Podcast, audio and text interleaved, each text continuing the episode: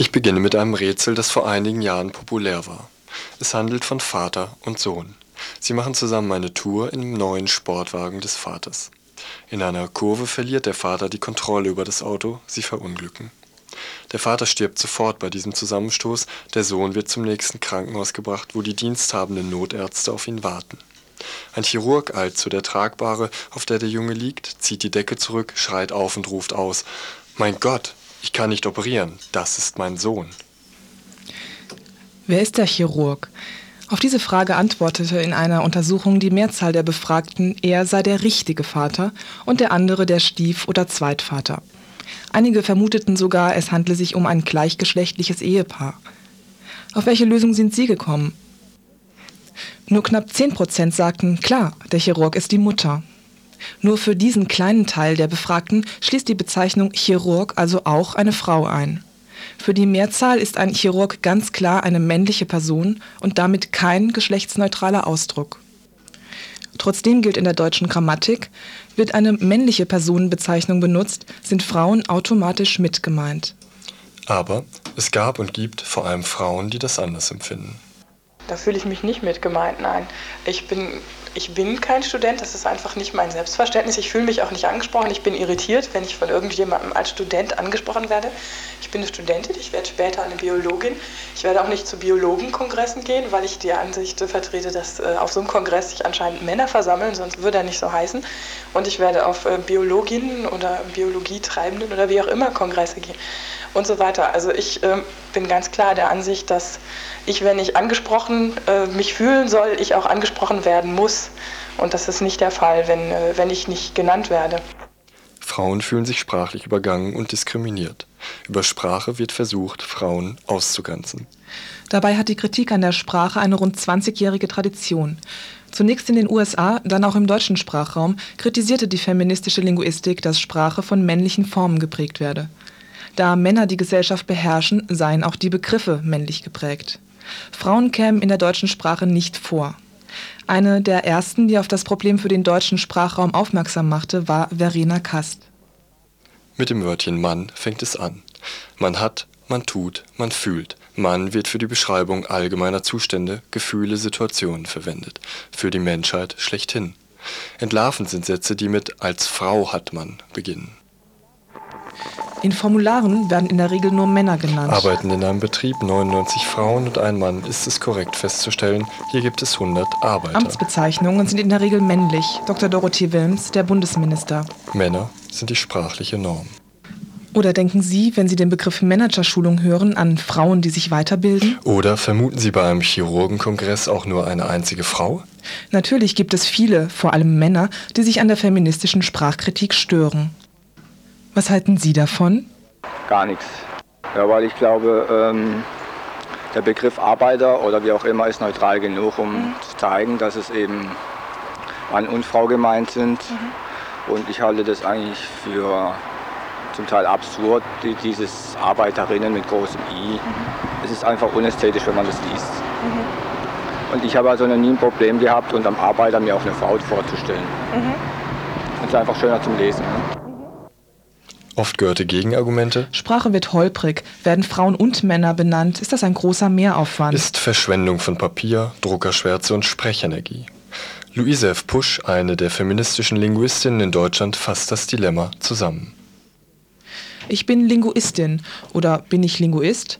Mal bin ich dies, mal jenes. Ich habe mich längst daran gewöhnt. Eins aber steht fest. Meine Mutter war Sekretärin und nicht Sekretär.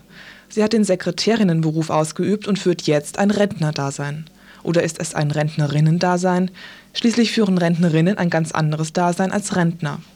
Meine Mutter ist vielleicht eine Ausnahme. Sie ist Studentin der Philosophie oder auch Student. Mal dies, mal jenes. Das, was Luise Pusch in ihrem Buch Das Deutsche als Männersprache als Problem benennt, erleben viele Frauen heute anders. Also ich, ich habe damit keine Probleme, wenn der Student steht. Ich fühle mich da nicht irgendwie benachteiligt, wenn da, für mich muss da nicht Student und ihn hinten dran.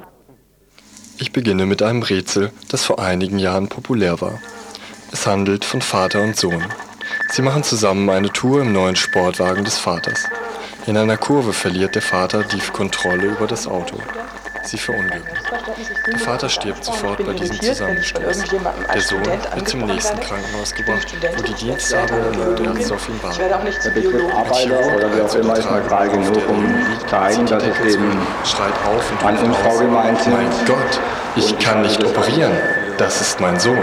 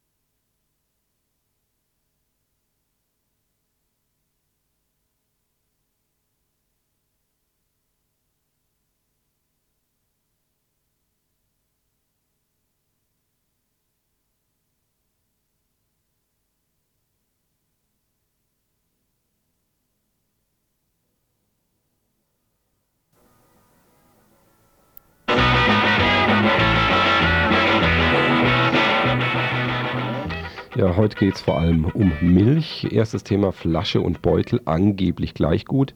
61 Prozent der Verbraucher bevorzugen beim Milchkauf die Kartonverpackung. 17,8 Prozent, also knapp 20 Prozent, greifen zur Mehrwegflasche und nur 6,7 Prozent entscheiden sich für den Schlauchbeutel. Das ist das Ergebnis von einer Befragung, die bei über 5000 Haushalten durchgeführt wurde im Auftrag des Umweltbundesamtes. Der Schlauchbeutel werde zu Unrecht für weniger umweltverträglich gehalten als die Mehrwegflasche, beklagt die Behörde. Eine Ökobilanz zu Getränkeverpackungen aus dem Jahr 95 habe eine ökologische Patt-Situation ergeben. Das untersuchte Mehrwegszenario habe sich dabei als vergleichsweise materialsparend und abfallvermeidend, das Schlauchbeutelszenario hingegen als relativ emissionsarm nachgewiesen. Also Vor- und Nachteile hin und her. Für den Beutel sprach der geringere Energiebedarf bei der Herstellung und die bessere Ausnutzung der Kapazitäten beim Transport. Das spricht vor allem bei größeren Entfernungen für den Beutel nicht aber bei Milch aus regionalen Produkten. Und das sollte auch ein entscheidendes Kriterium für den Kauf von Milch sein. Ob die Milch jetzt also quasi hier aus dem Schwarzwald oder aus der Nähe kommt oder ob die dann irgendwo aus dem Norden oder wie diese schönen blauen Wein-Stefan-Flaschen aus Bayern angekarrt werden, haben zwar eine nette Farbe, aber dass sie äh, durch den Süden durchgekarrt werden müssen, ist eigentlich ziemlich unsinnig.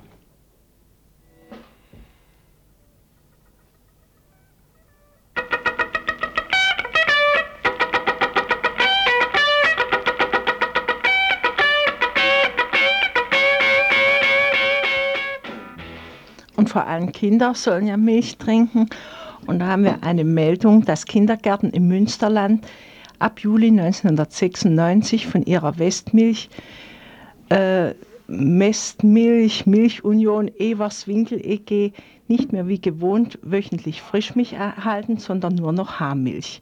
Und zwar in monatlichen Lieferungen. Die Molkerei plant eine derartige Umstellung auch bei den Schulen in ihrem Liefergebiet. Damit will die Leitung der Genossenschaftsmolkerei die Vertriebskosten erheblich verringern. Bei Eltern und Milcherzeugern ist dieses Vorhaben auf starke Ablehnung gestoßen, denn damit wird den Kindern stark denaturalisierte und damit ernährungsphysiologisch minderwertige Milch angeboten und die Umgewöhnung der Kindergeschmacksnerven wird auf Dauer zu weiter rückläufigem Frischmilchkonsum führen.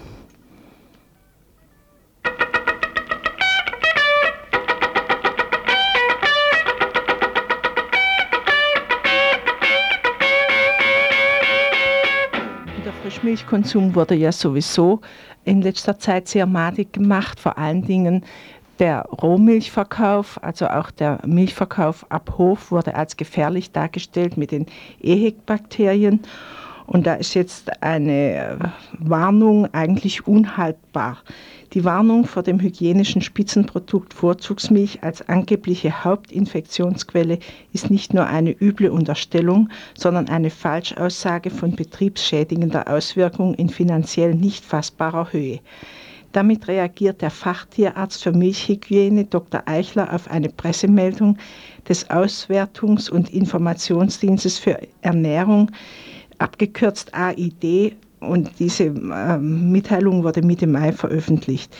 Der AID hat wie andere Stellen auch Presseberichte über EHEC-Bakterien und durch sie ausgelöste Erkrankungen reagiert und mit der Empfehlung, Roh-, Vorzugsmilch und Rindfleisch zu erhitzen.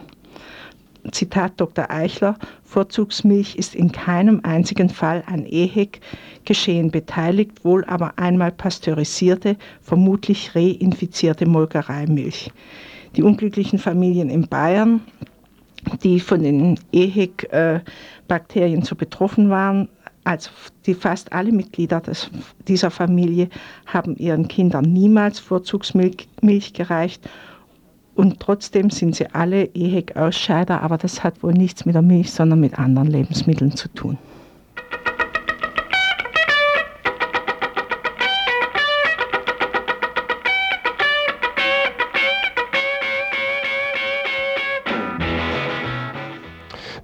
Grüne Punkt. Das ist äh, dieses Emblem, dieses Grüne, das äh, auf allen Produkten steht, die angeblich wunderbar recycelbar sind, wie zum Beispiel Tomatenmarktuben oder Zahnpastatuben.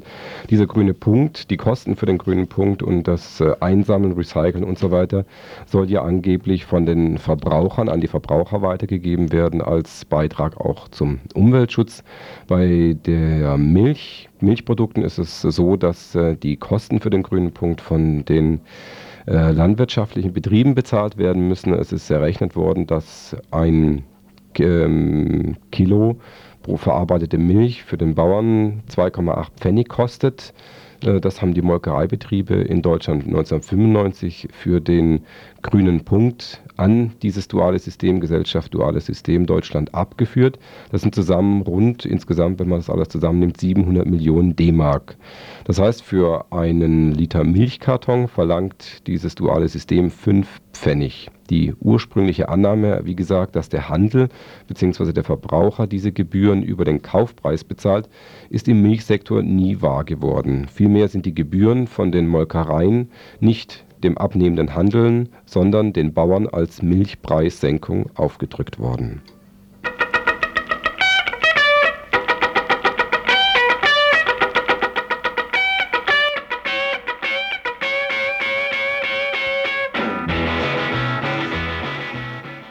Und die schönen Milchlieferanten, unsere Kühe, die haben natürlich alle prächtige Hörner, wenigstens noch weitgehend äh, im Schwarzwald. Und ich weiß von meinen bäuerlichen Nachbarn, dass die Hörner immer als besonderes Schönheitssymbol angesehen werden und Kühe nach, nach der Form und der Größe ihrer Hörner äh, geschätzt werden. Und, aber bei den Laufstellen setzt sich jetzt eben diese Enthornung durch und da gibt es jetzt Untersuchungen, warum man das nicht machen soll. Auf das Problem der zunehmenden Enthortung von Rindern will eine Gruppe biologisch dynamischer Bauern aufmerksam machen. Seit den 70er Jahren verbreitete sich dieser Eingriff rasant, weil sich die Kühe im Boxenlaufstellen und anderen Stallformen frei bewegen und sich gegenseitig verletzen können. Die Kühe, die ein hochentwickeltes Sozialbewusstsein haben, erkämpfen sich eine natürliche Rangordnung in der Herde.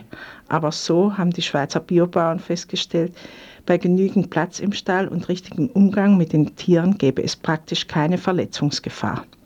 Als brutale Sache bezeichnen die Bauern auch das Entfernen der Hornansätze junger Kälber durch Brennen ohne Betäubung. Das Horn sei schließlich durchblutet und mit dem Nervensystem verbunden. Auch von erwachsenen Tieren, die mit Betäubung enthornt werden, zeigen etliche hinterher Verhaltensstörungen. Die Bedeutung des Horns sei noch viel zu wenig erforscht. In einer Studie der Eidgenössischen Technischen Hochschule Zürich heißt es, Hörner würden zum Kratzen benutzt und, das, und dienten der Temperaturregulierung des Körpers. Das Horn zeige den Rang in der Herde an. Das Horn werde kaum als Waffe gebraucht, schon eher der Huf. Hornlose Kühe seien auch nicht besser vor Verletzungen geschützt, weil sich häufiger weil sie sich häufiger als behornte Tiere stoßen. Das Horn sei nämlich ein Imponierorgan, gerade um Kämpfe zu verhindern. Das Horn, so die Studie, zeige zudem das, dem Halter den Gesundheitszustand des Tiers an. Außerdem könne dieser an den Hornringen schwere Erkrankungen, Futtermangelzeiten und Trächtigkeit ablesen. Deshalb sollten Rinder ihre Eigenart bewahren dürfen, einschließlich Horn.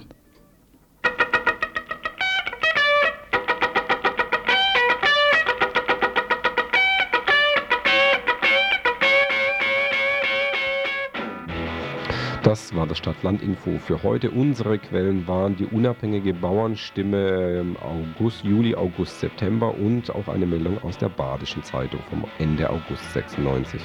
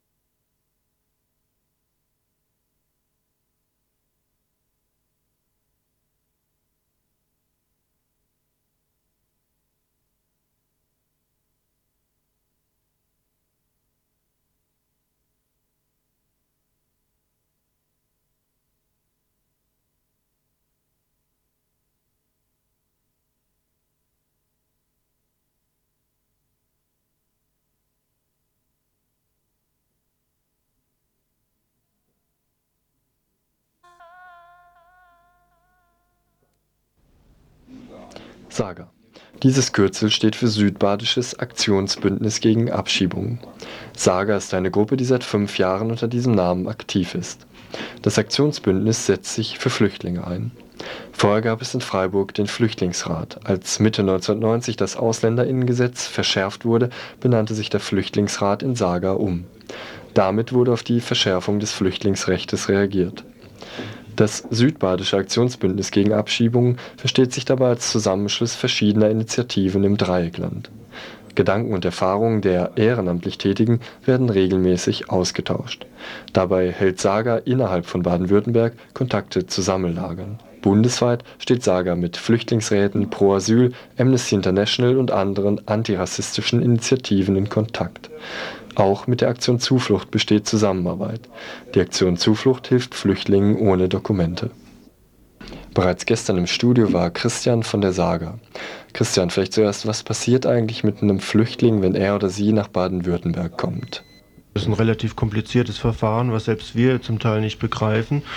Äh, dass jemand in Baden-Württemberg ankommt, ist zum Beispiel von der Realität relativ unwahrscheinlich. Es gibt von daher so ein Quotenverteilungssystem zwischen den Bundesländern, wonach Baden-Württemberg etwa 12 Prozent aller Flüchtlinge, die nach Deutschland kommen, aufnehmen müssen. Von daher werden die zum Teil zugewiesen.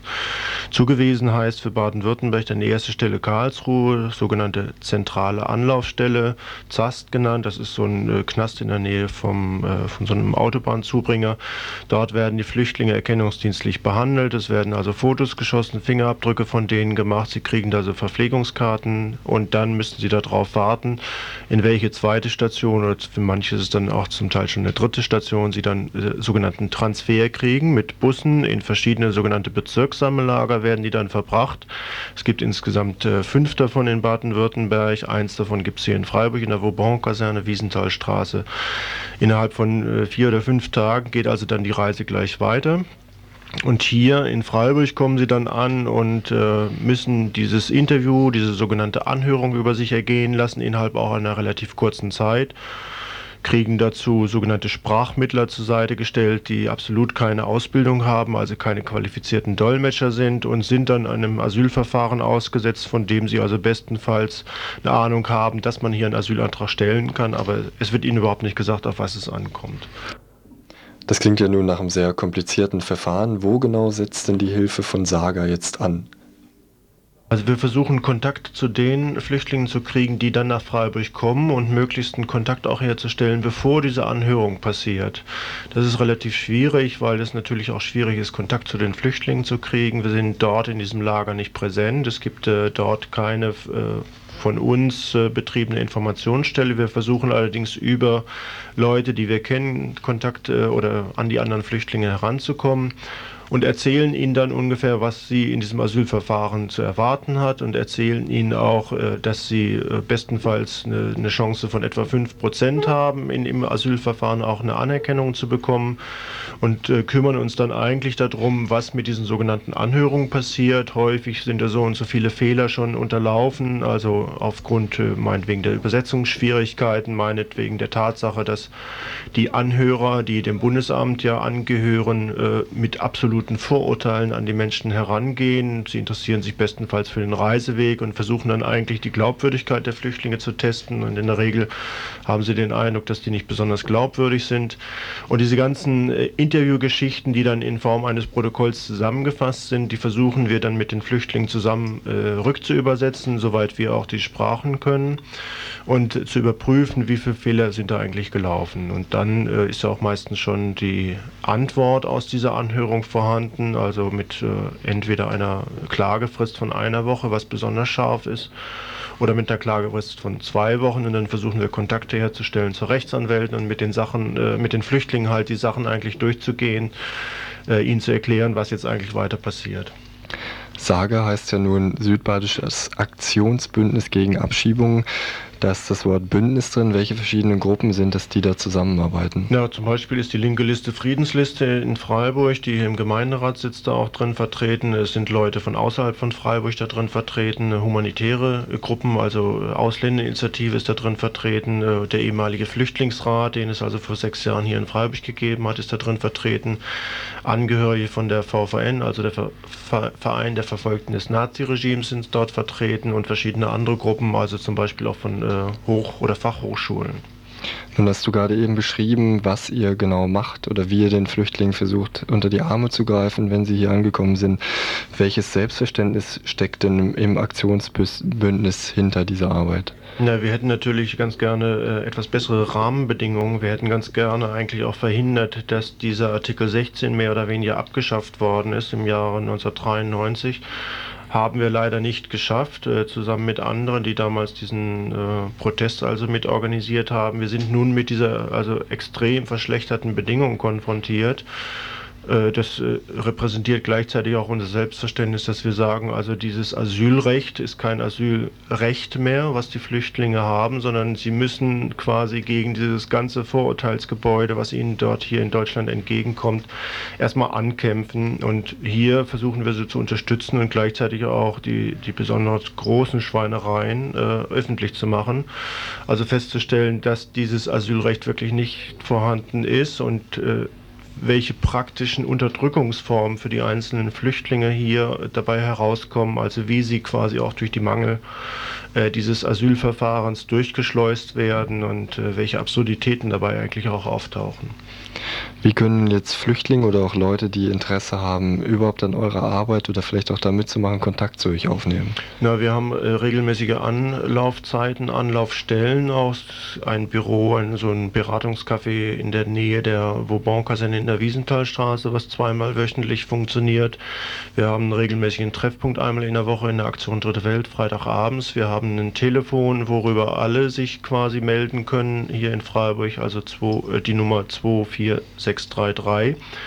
Und das wird auch rege genutzt. Äh, wir können uns über Arbeit eigentlich nicht beklagen. Soweit Christian von Saga, dem Südbadischen Aktionsbündnis gegen Abschiebung. Christian, danke, dass du hier warst.